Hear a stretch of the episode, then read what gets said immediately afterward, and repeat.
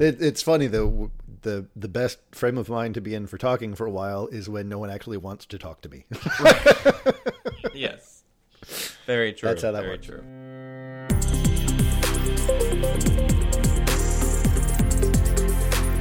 Hello and welcome to Model View Conversation, America's premier tech education podcast. I am Brian Gates. And I'm Ben Gorlick. Please visit our website at mvc.fm. You can see how to subscribe on there. Uh, today, we're going to be starting a little series of episodes on uh, several factors around getting your first or second job. Yeah, something that uh, I think a lot of juniors when they're when they're getting into programming and they're learning, you know, the skills of the trade. Um, something that isn't really covered that well is okay, great, you've got some training, whether you that's self-taught through tutorials, or you've maybe gone to a boot camp, or you've gone to you know formal school, computer science degree, something like that. Once you've done those things, now what, right? How do you get a job? How do you actually get out into the world and get employed? Um, and how do you prove to those employers that you know what you're doing, at least enough to be a competent junior and to be able to get in there and get some stuff done? Um, so it's going to be a couple episodes long, but we're going to kind of go through the hopefully all the different things that you need to know um, to begin the research and to you know apply, interview, all that good stuff. Yeah, I think that's something that uh, if I had to rank, I think boot camps probably do the best job at this. Um, com- typical traditional computer science programs probably less so, and of course, if you're self-taught, you just have no idea of what's out there. Um, let's see, some topics we had in mind were how to find jobs to apply for, uh, resume design and thoughts on that, uh, how to conduct yourself at an interview, what interviews are like, and finally, uh, negotiating a fair offer. Right. Yeah. There, there's really a lot of steps involved. It, it, it, I think it seems maybe not as complicated if you just look at it casually, but once you kind of get into it and realize all the things that you need to do and all the steps you need to take to go from I finished my training to okay, now I'm employed. There's actually a lot more steps there than you might think, uh, and you really don't want to skip them because they are important uh, to to actually getting a job. You know, you're going to need to be able to do all those things, have your resume ready, be ready to answer questions, whiteboarding. There's just so many different things that are involved in a in a technical interview and a, and the technical hiring process that you may or may not have been through if you've been in the job world in other industries. Uh, I think I think computer science and you know programming tends to be. I'm sure it's not unique, but um, it tends to be more involved than I think a lot of other industries. I'd agree with you that it tends to be more involved, but I think I'll disagree on the idea that you have to do every step. I think there are some things that um, are just the typical advice, the way everybody tends to do things, and so there's sort of a uh, conventional wisdom that it's how things have to be done. But I think there are situations where you can find kind of a, a side door to get in places instead of going through the same sort of kiosk as everybody else. Can really improve your chances greatly. Yeah, I guess I would amend my point to say that maybe you should be prepared to do all the steps, but that you don't necessarily have to do all of them for every job application that you do. Any chance that you can get to short circuit some of this, like Brian was just saying, um, and kind of do a little bit of an end run around and and get get like you said getting through a side door is almost always preferable because for one thing it lets you uh, generally kind of get more towards the top of the list, to the top of the heap, as it were, um, and uh, and your chances are going to be greatly improved. That for one thing, people will see your application and your resume, and that they will be more likely to you know be interested and go on to the next step with you. Right. I think the whole uh, job application process is kind of a funnel. You know, you start out with a huge number of people who might apply, and then a smaller number of those people get through to the interview stage, and then a smaller number of those people get through to the offer. So, your chances are always going to be better if you can sidestep being part of a big group of people and be judged as part of a smaller group of people. Yeah, a smaller list to be on is just always preferred, right? Because it's much more likely that they're going to see you and consider you. Um, so, how would we? Maybe we can talk a little bit about our experience, uh, either being hired or perhaps even doing the hiring. If we have uh, experience on both ends, I think that would be useful to for people listeners to hear.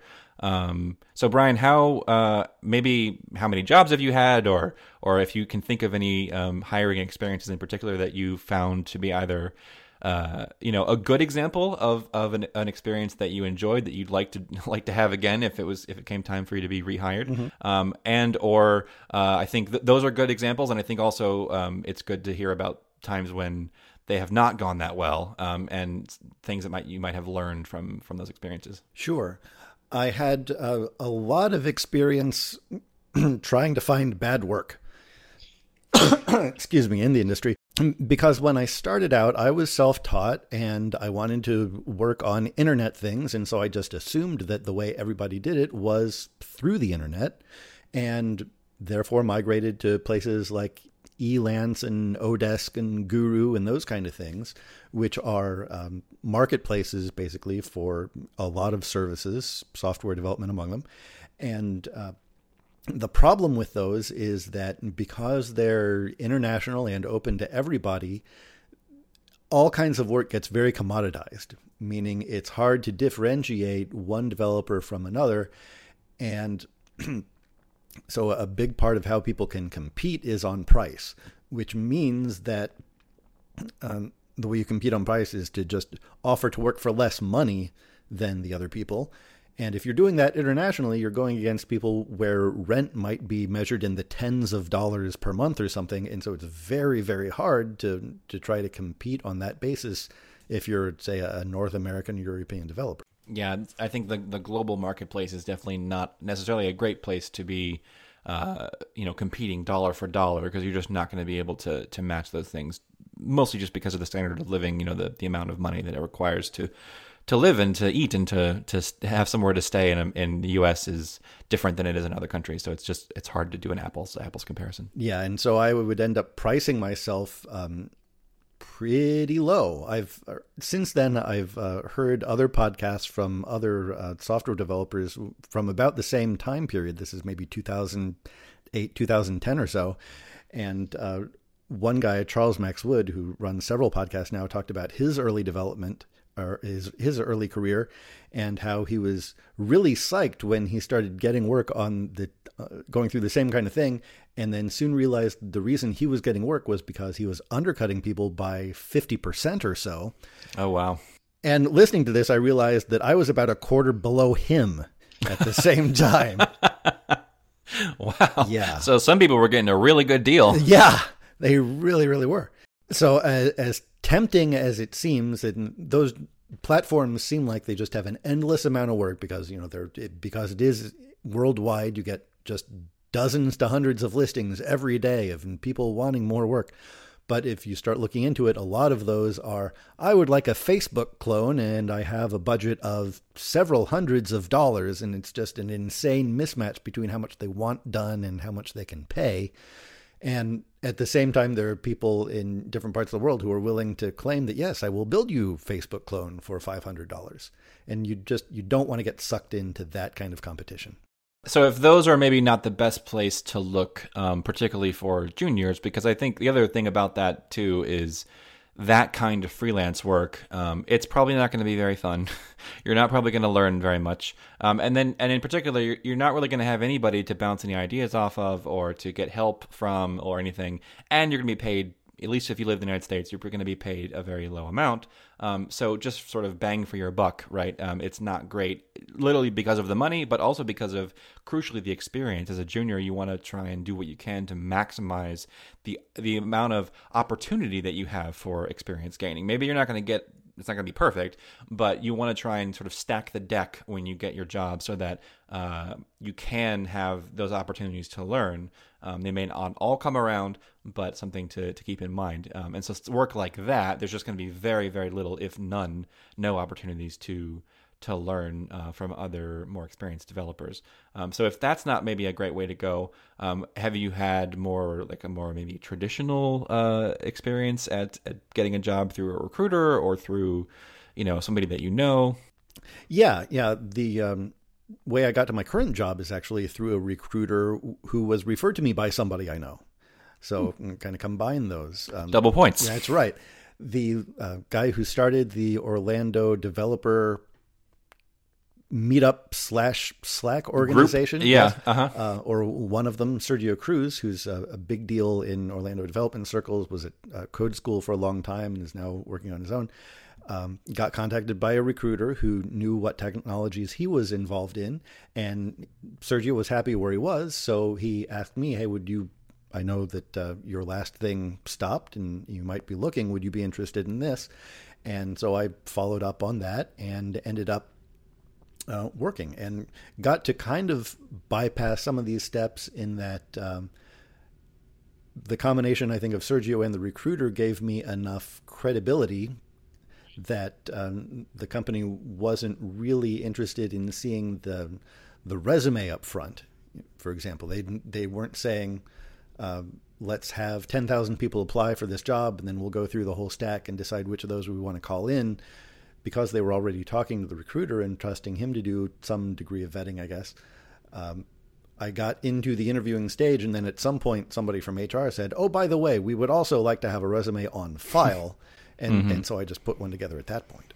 But they weren't using that as a primary like weed out mechanism. No, it was no, it mostly a formality. It sounds like right. And similarly, uh, at the job where we met at the Iron Yard, uh, I heard about that because when the company was coming to town, they reached out directly to Gregg Pollack, who's a you know, internet famous for starting code school and was running the Ruby meetup, and they. Um, the Iron Yard, which was the the company where Ben and I met, wanted a Ruby instructor. And so they asked Gregg, and Greg put out word to his mailing list, which at the time was probably numbering in, in maybe the dozens of people. And I don't know if anybody else uh, from there contacted the Iron Yard, but I did. And I heard back from them, I think within hours, from people on the leadership team saying, let's, let's talk and find out if you're a good fit. Yeah, my experience with that was very similar in that um, it wasn't through uh, a mailing list, but it was through a meetup. Um, I was part of the Orlando iOS meetup, uh, and again, the Iron Yard was coming to town, hiring an iOS instructor. So they reached out to kind of sort of the obvious places, right? They, Orlando has an iOS meetup, so let's talk to them and see if they know someone that might be a good fit for an instructor. Um, and the person who ran that meetup, Andrew Kozlik, uh, at the time, um, reached out to me and said, you know, they've they've been talking to me and said they were looking for an instructor. I'm not. I'm good, but uh, I thought of you. You might be a good. Might be a good fit. Maybe you could talk to them. And that's kind of then again through the sort of personal recommendation of a person who is already a credible uh, figure in the community in the industry that we're talking about. So we're talking about iOS in this case. Um, they referred me to the Iron Yard, and then the Iron Yard, uh, you know, we we took it from there um, and and went um, you know through that process. But again, they actually didn't look at my resume until I think much further down the line later, yeah. um, because they were kind of basing it on this personal recommendation, my involvement with the meetup, and then my performance as an interviewee um, as part of their multi-step process to to hiring. Um, in that case, it was a little bit different than what I'm used to because we did kind of like a a, um, a chat uh, with the the principal people, um, a couple of phone calls, and then uh, I did like some homework kind of stuff, um, and then also had to do a guest lecture. So I had to come to the campus and actually give a, a, a example lecture of what it would be like for me to actually teach. Um, but a lot of it was basically personal recommendation combined with per- my own performance in the in the process, and less about kind of my specific credentials that I might have had on my resume. Um, and these are both, I think, really good examples of cases where you can short circuit the process a bit um, by a combination of people that you know. Um, either you know them personally. Um, in Andrew's case, I had been going to the meetup for several years. I'd given several talks. We got along well. You know, like I, I think I had built a good rapport, so that uh, and this wasn't this wasn't simply just to make it so that I can be easier to get a job. It was just because I wanted to be involved. But through that involvement, um, I became sort of part of the probably the short list of people that he then reached out to when he received this offer from you know this external offer um, from from a company to you know that was looking for someone. So that formula, in your case, you're part of the meetup, you're part of the you're part of the mailing list. You know Gregg, right? Um, you have that ability to uh, to be at the top of the list when it when opportunities come around, um, and then you have that relationship that can kind of, like we said, get you in sort of through the side door a little bit, so that you're not just blind applying to something and hoping that maybe they look at your your email in the probably sea of thousands of other emails right, that they're receiving. Right. So anything you can do to to do that to to get a little bit around that first step is is a good idea. And not only is that beneficial for you as the um, the applicant, it's beneficial for the company uh, because they don't have to go through the big stack of resumes anymore. They have contact with somebody who they trust and that's a more comfortable position for them to be in. I, I heard a great line this week uh, from a guy talking about freelancing and how to look at customers that you don't want to think like a fish, you want to think like a fisherman. You know, you don't want to imagine that you're out there looking from kind of the perspective where you are. You want to think about the the other person and what would make that person's life easier. And a lot of the stuff when we talk about getting kind of outside of the funnel and getting in through the side door, the reason that works is because it removes stress and risk from the hirer. It's not just making life easier for you, it's making life easier for them. Right. Yeah. The the best case scenario is when it benefits both parties, and I think these examples here are perfect examples of that. Where just as much as we don't want to blind apply to 300 places and have them all ignore us, the companies that are hiring also don't want to have to sit and and sift through 3,000 resumes. Right. It's a nightmarish kind of uh, where business. where all where all they have is just a piece of paper with your name written on it and very a list of various places that you've worked and the school that you went to and you know I mean that doesn't really give the person that's doing the hiring a very good um, clue into who you are and what your deal is and what you know and and whether you're a good person to work with and all kind of other things that are not strictly skill based um, the more soft skills. So if you can come in because someone has given you someone that they already kind of implicitly trust, right? I mean, the people at the Iron Yard didn't know Andrew at the time that they did this, but he had established himself in the community as a, a man of you know that has a reputable that has a reputation of of uh, you know being involved in the community and and actually running a group and all those things right so he has this implicit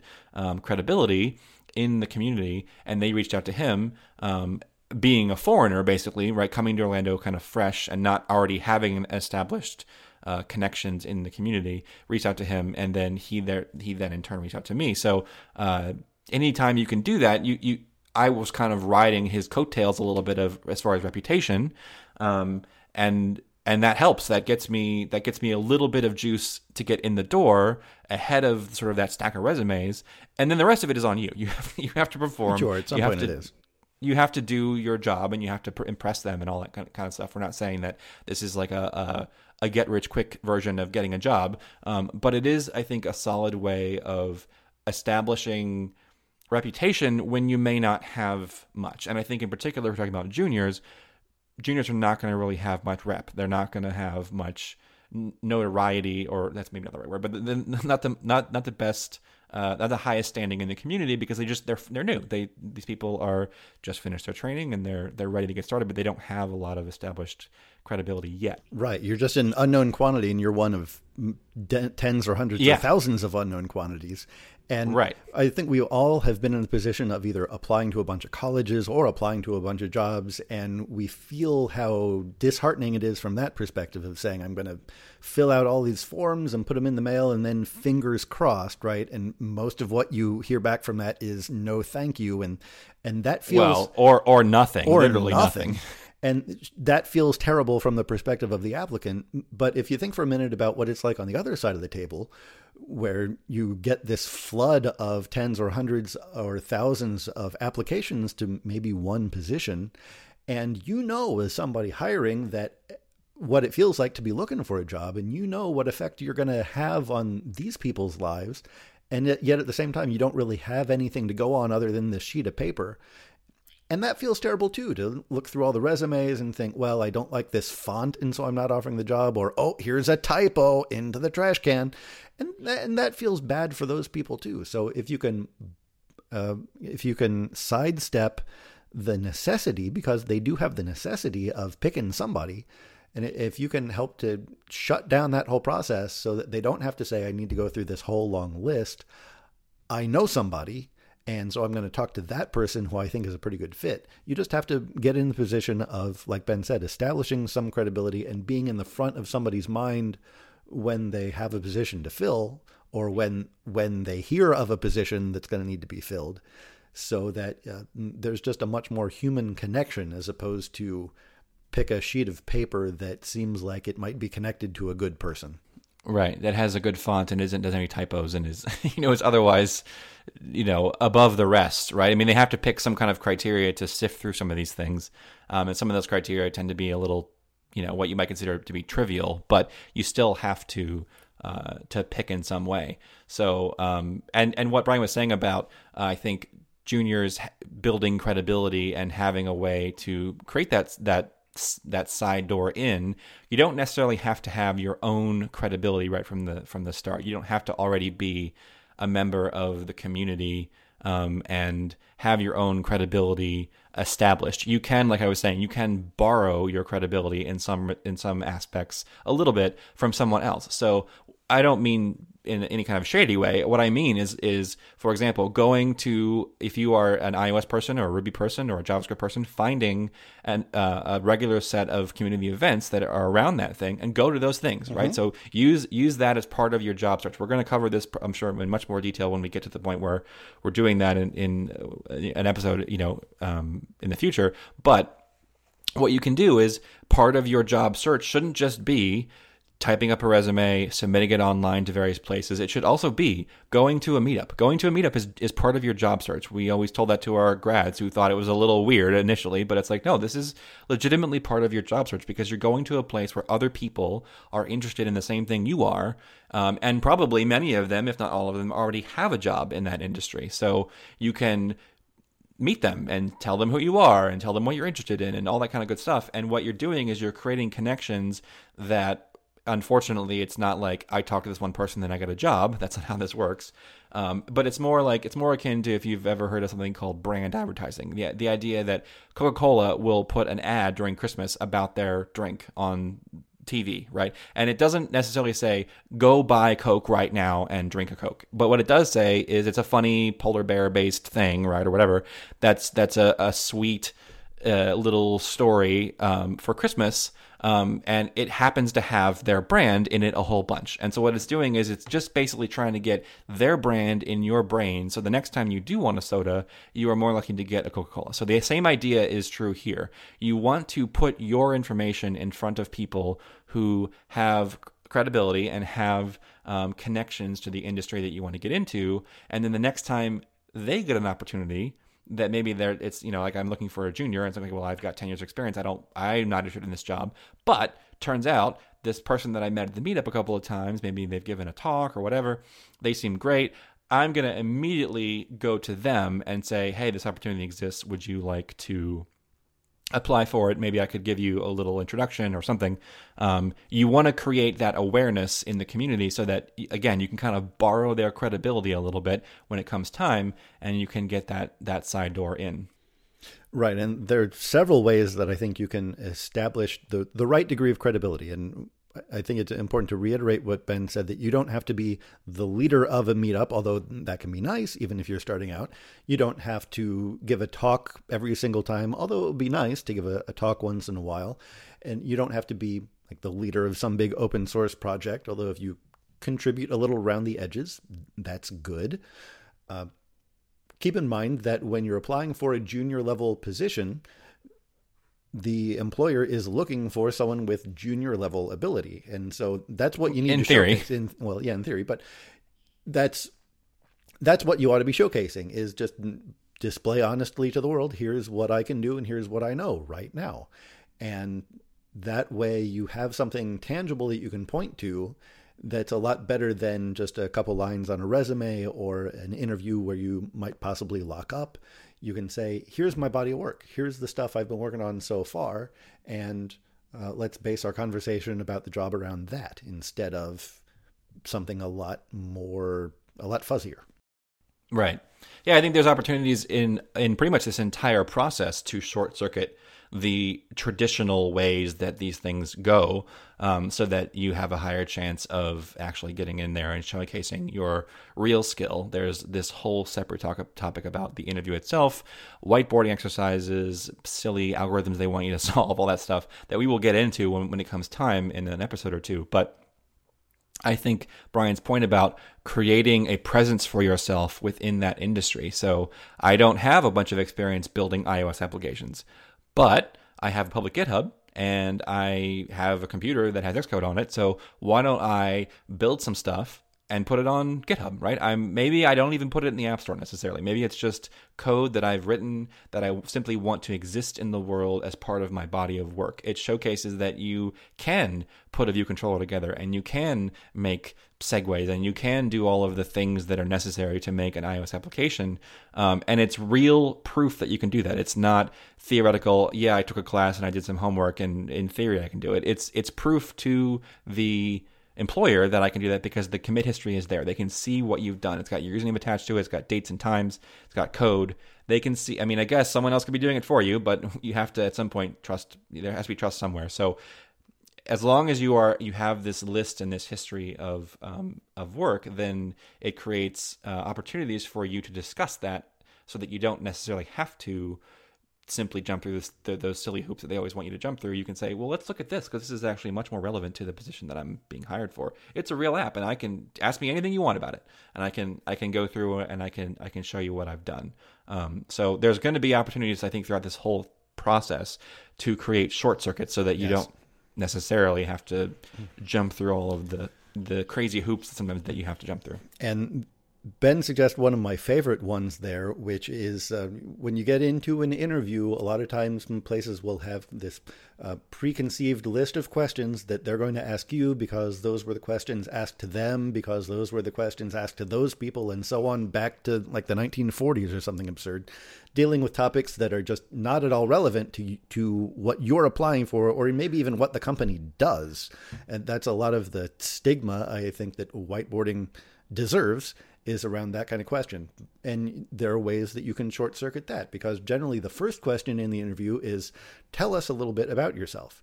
And you can go down the traditional route of saying, well, I'm a person and I have a name and I went to a school. Or you can say, well, I'm a person and I wrote this software. And then you just open up your computer and say, here's my code and here's the other code and here's what it does.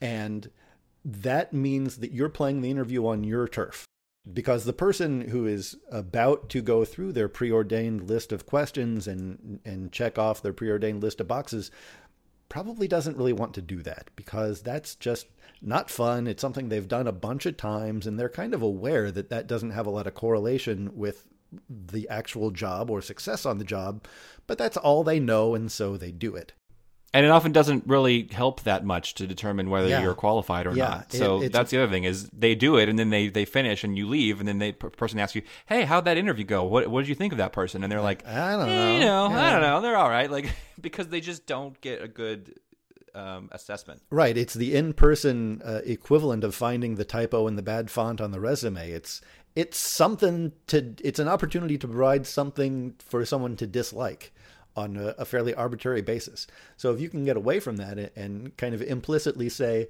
we're not going to play that dull pseudo game that you play with everybody else because you don't know any better games. We're going to play this one over here of let's show and tell around this app, which is cool and maybe uses a technology that you haven't even seen before. And you're going to see actual working code and find out that I am an actual capable de- developer at whatever level I'm in and the person interviewing you, if they're technical, that's going to be a much better deal for them. And they're going to come out of that interview, and when someone asks how did it go, they're going to say, "Oh, that was great. He built this thing, or, or she has this this site that's up and running, and here's how it goes, and you know, here's the URL for it. I already signed up for it. You should sign up for it." And that's just a lot more fun, and that prov- provides much better reassurance to them that you know what you're doing and and is more fun for you because you know what you're talking about because you're talking about stuff you've done already. Right. You turn an interviewer into an advocate, right? You, right. you make that person uh, not only impressed with you, but jumping at the chance to talk about you with other colleagues, which there's no better, you're going to have no better chances of getting the job than having something like that kind of spread throughout the company. It's not to say that this is the golden ticket and it works in every situation, but uh, frankly, another thing that you need to keep in mind during the job search process is that you're looking for a good fit for you as much as the employer is looking for a good fit for them. And not every company is going to be a good fit for you, and that's fine. Right.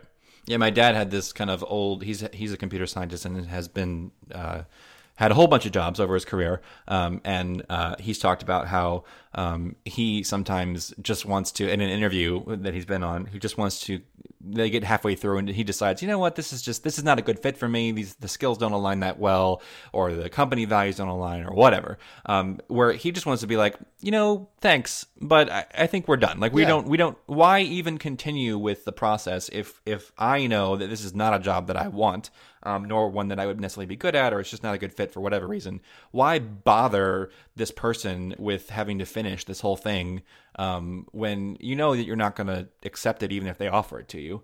Um, so I think I think there needs to be more of of that kind of thing in in the tech you know industry and in uh, you know in the professional interview setting is is it, it like Brian just said, it's just as much something that you can definitely kind of say to yourself as a mantra when you're doing it is they are interview they are being interviewed by me just as much as as I am being interviewed by them, right? Just as much as they are considering you and and there's a pro con list and they're trying to figure out is this person going to be a good worker? Are they going to be are they knowledgeable? Are they nice? Are they you know are they do they get along with other people? All those kind of boxes that they want to see you tick you have your own list of pros and cons, right? You have your own set of values and what you want to get out of it, and and as your as your career develops, those probably are going to change. Uh, you're going to start with I want experience is my most important thing right now, and then maybe later it might be a combination of like money and flexibility because you're building a family or you know who who knows whatever it happens to be that you find important at that moment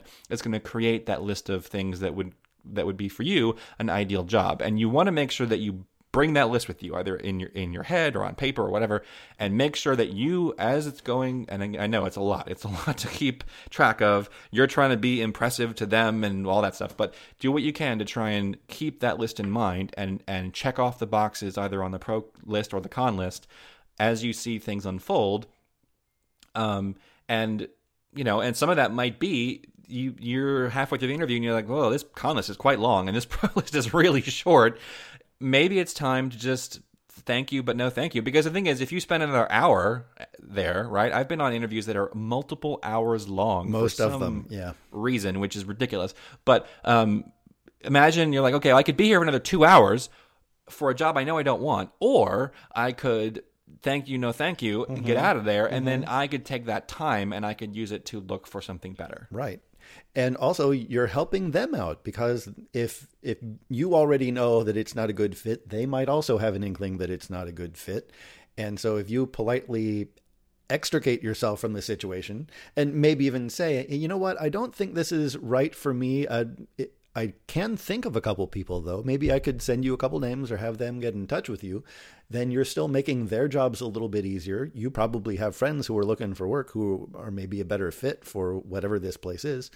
And then leaving a good impression too, right? You want to do what you can to leave a good impression because maybe this job today isn't great, but maybe in a month or six months they're going to have a position that opens that is better, Right. And if you don't burn that bridge, you have a higher chance of them looking at you again. right, and and so you're leaving with a a kind of a mutual win Yes, which is positive. And also, if you tell yourself before you go in that you're interviewing them as much as they're interviewing you, that does a couple good things. For one, it decreases the chance that you end up in a place that you don't like because you're keeping an eye open for stuff that you will think this this is going to bother me in the long run. You know, Right. if, if you walk into an interview and you're wearing your Mr. Rogers cardigan and everybody else has like death metal t-shirts, then you can say probably right off the bat, this Right. this is going to be an unhappy environment for both of us. Or if you know if they're all on Windows machines and you have the whatever latest Mac thing was introduced by the last uh, Apple talk, then that's going to be a little jarring for everybody. Or you are looking to get a, a job that is Mac based and the entire company is Windows based. You're like, Yeah. oh boy, that could be that's- just from an IT perspective, it could be kind of very uh, difficult, right? Yeah, so th- all those things are are useful red flags. And at the same time, even if you don't identify anything that's really glaringly bad, if you walk into it trying to find those things at some level, that greatly reduces your level of uh, felt desperation and the level of desperation that you're kind of emanating into the environment. Because that's something that makes you look less attractive in any situation, whether it's dating or applying for uh, college or for a job or whatever if you kind of convey the attitude that well, I you know I could take it or leave it, and if this is really good, then sure. But if it's not, that's fine too. Then that gives you this kind of aura of a person who has abundant choices and that makes you more desirable to the person on the other side of the table whether it's you know going for a, a, date or a job or a promotion or whatever. Right. And we don't necessarily mean intentionally playing hard to get but what we do mean is just being confident about your own skill set and your own value as a worker um, and that and that they are not the only game in town and that there there are other opportunities that you could get. Whether that's true or not it doesn't really matter. Well it, um, it what, almost certainly is true. I mean there's a lot of yes, work of out course. there and it, it's not to say that if you walk out of this interview, it might be you know another week or several weeks until you find the next uh, the next one. But there's other stuff right. out there.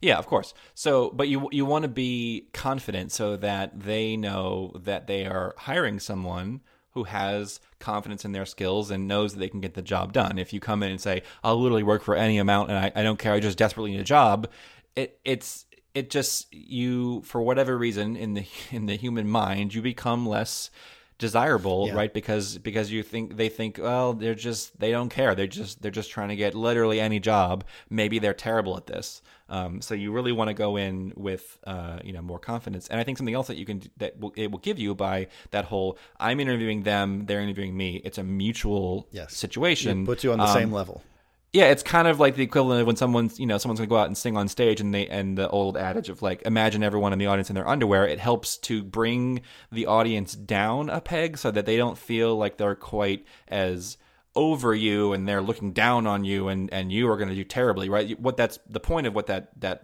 little metaphor is about is trying to make the situation more equal so that you are coming out on stage, you're about to sing a song, um, and yet they are not at a complete advantage over you. They happen to be all sitting in their underwear. So that's, you know, that's mildly embarrassing for them, right? That creates it creates a situation where the two groups are more equal. And I think the same thing is true here. You want to go in thinking they are trying to perform and impress me as much as I am trying to perform and impress them, right? They want to put their best foot forward. They want to have knowledgeable people in the room who are asking me insightful questions and they want to when they give me the little tour about the around the office they want to make sure that they you know people are polite and friendly and that the job environment is inviting and all those things. They want to try and put their best foot forward as well. So if you think about that that they're making all these conscious decisions to be impressive you'll think, okay, well, so they're under a similar amount of stress. It's probably more distributed because it's not one person, right? It's a whole group of people.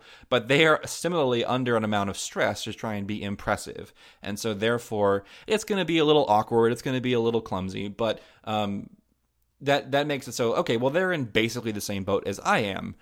And, and when you walk in, it's just going to make you feel better about your your relative position in that negotiation because you are trying to be impressive and they're trying to be impressive. And also, if you think about how they're trying to be impressive, that relieves you of thinking about how tr- impressive you're trying to be, which is going to make you more impressive. Right.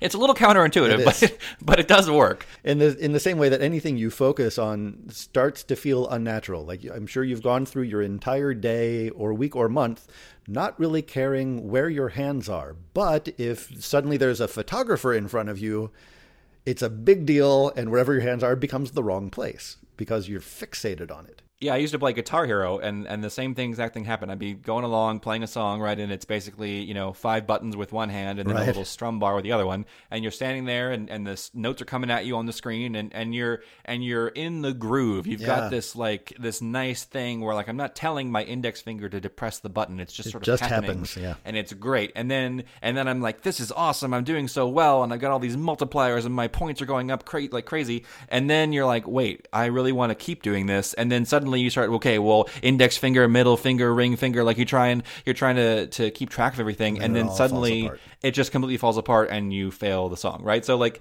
that's exactly what Brian's talking about. Is if you concentrate too much on being impressive, and I got to say everything the right way, and I have to I have to answer the question immediately without thinking about it. You know, I should rattle off answers, and I have to be just sort of this perfect person you're going to spend so much time pretend like trying to be that person that you're going to not realize that this whole interview is going by you and you've fumbled through the whole thing.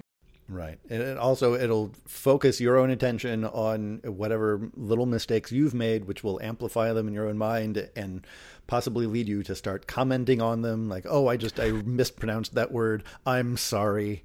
You know, it, and all, Right. the, all these terrible. Yeah. You can imagine, you know, somebody on the office going through this job uh, interview and and making all these mistakes and just getting progressively more and more cringeworthy. You don't want to be in that position. You just want to. And then be, you look like a crazy person, right? Right. And and you are not a crazy person. Right, you are a perfectly competent, Right. skilled person. look. You're You're, listening not- to America's premier tech education podcast. You know what you're doing. Exactly. So so you want to just make sure that you do what you can to try and bring that into the room. And I think one of the things you can do to do that is is just rem- remember remember before you do it, remember while you're doing it, remember after you've done it that they are as just as much they are just as nervous and just as much interviewing or you are interviewing them as they are interviewing you. It's a mutual um uh, uh exploration of is this is this person the right person and is this role the right role? And you don't have to marry your first date. You don't have to take the the job in your first interview. There's a lot of stuff out there. Yeah, in particular, if you're a junior and maybe you've not had a programming job before, you, the temptation is going to be someone actually answered my application. Someone actually wants to interview me. Someone, you know, called me back after the interview and wants to negotiate a, a salary. Someone wants to offer me a job. You're gonna you're gonna think this is the greatest thing that's ever happened to me, and this is perfect. I'm gonna just take it immediately. And maybe it is. Maybe it's maybe it's a fantastic role, and you'd be silly not to take it. possible. But just it could also what- be something that's you know nine dollars an hour for technology that hasn't been used anywhere since the '90s. Right. Yeah. It could be it could be a poor investment in your time money wise, and it could also be a poor investment in your time skills wise and experience wise. You want to kind of keep those both in mind. Not only the hourly rate or the salary or whatever the monetary compensation is, but also what am I going to be learning and what am I going to be spending my time on? And if I g- go down this route of learning a technology that's 20 years old that nobody uses anymore, and the only reason why I'm doing it is because this company doesn't want to invest in new technology, they want to keep using this old thing uh, that's bad because it's going to pigeonhole you and put you in a place where you maybe have worked there for a couple of years, probably for less money than you could be making. So you're underpaid, and you have now sort of this stale skill set um, that n- not a lot of the people are going to want. So you want to keep that in mind as well. Is is both the compensation money wise and also sort of the compensation you're going to get as a junior, which is the experience they're going to be giving you throughout that job. All right, well, that's it for today. Thanks so much for listening to the podcast. Um, please, like we said in the beginning, make sure you check out MVC.fm. That's our website, uh, and it has all the episodes. You can listen online, it has the show notes, links to everything, um, and also has a special page uh, for subscriptions. So you can just click on the subscribe button. You could also jump to iTunes and give us a rating and review if you like this podcast. It would help us out a lot in the rankings. And until then, we'll see you next time. We're going to be doing a, a series of these episodes, so this one's kind of the overview. We're going to get into all the nitty gritties about everything we talked about today in a couple of Uh, episodes in the future. Thanks for listening.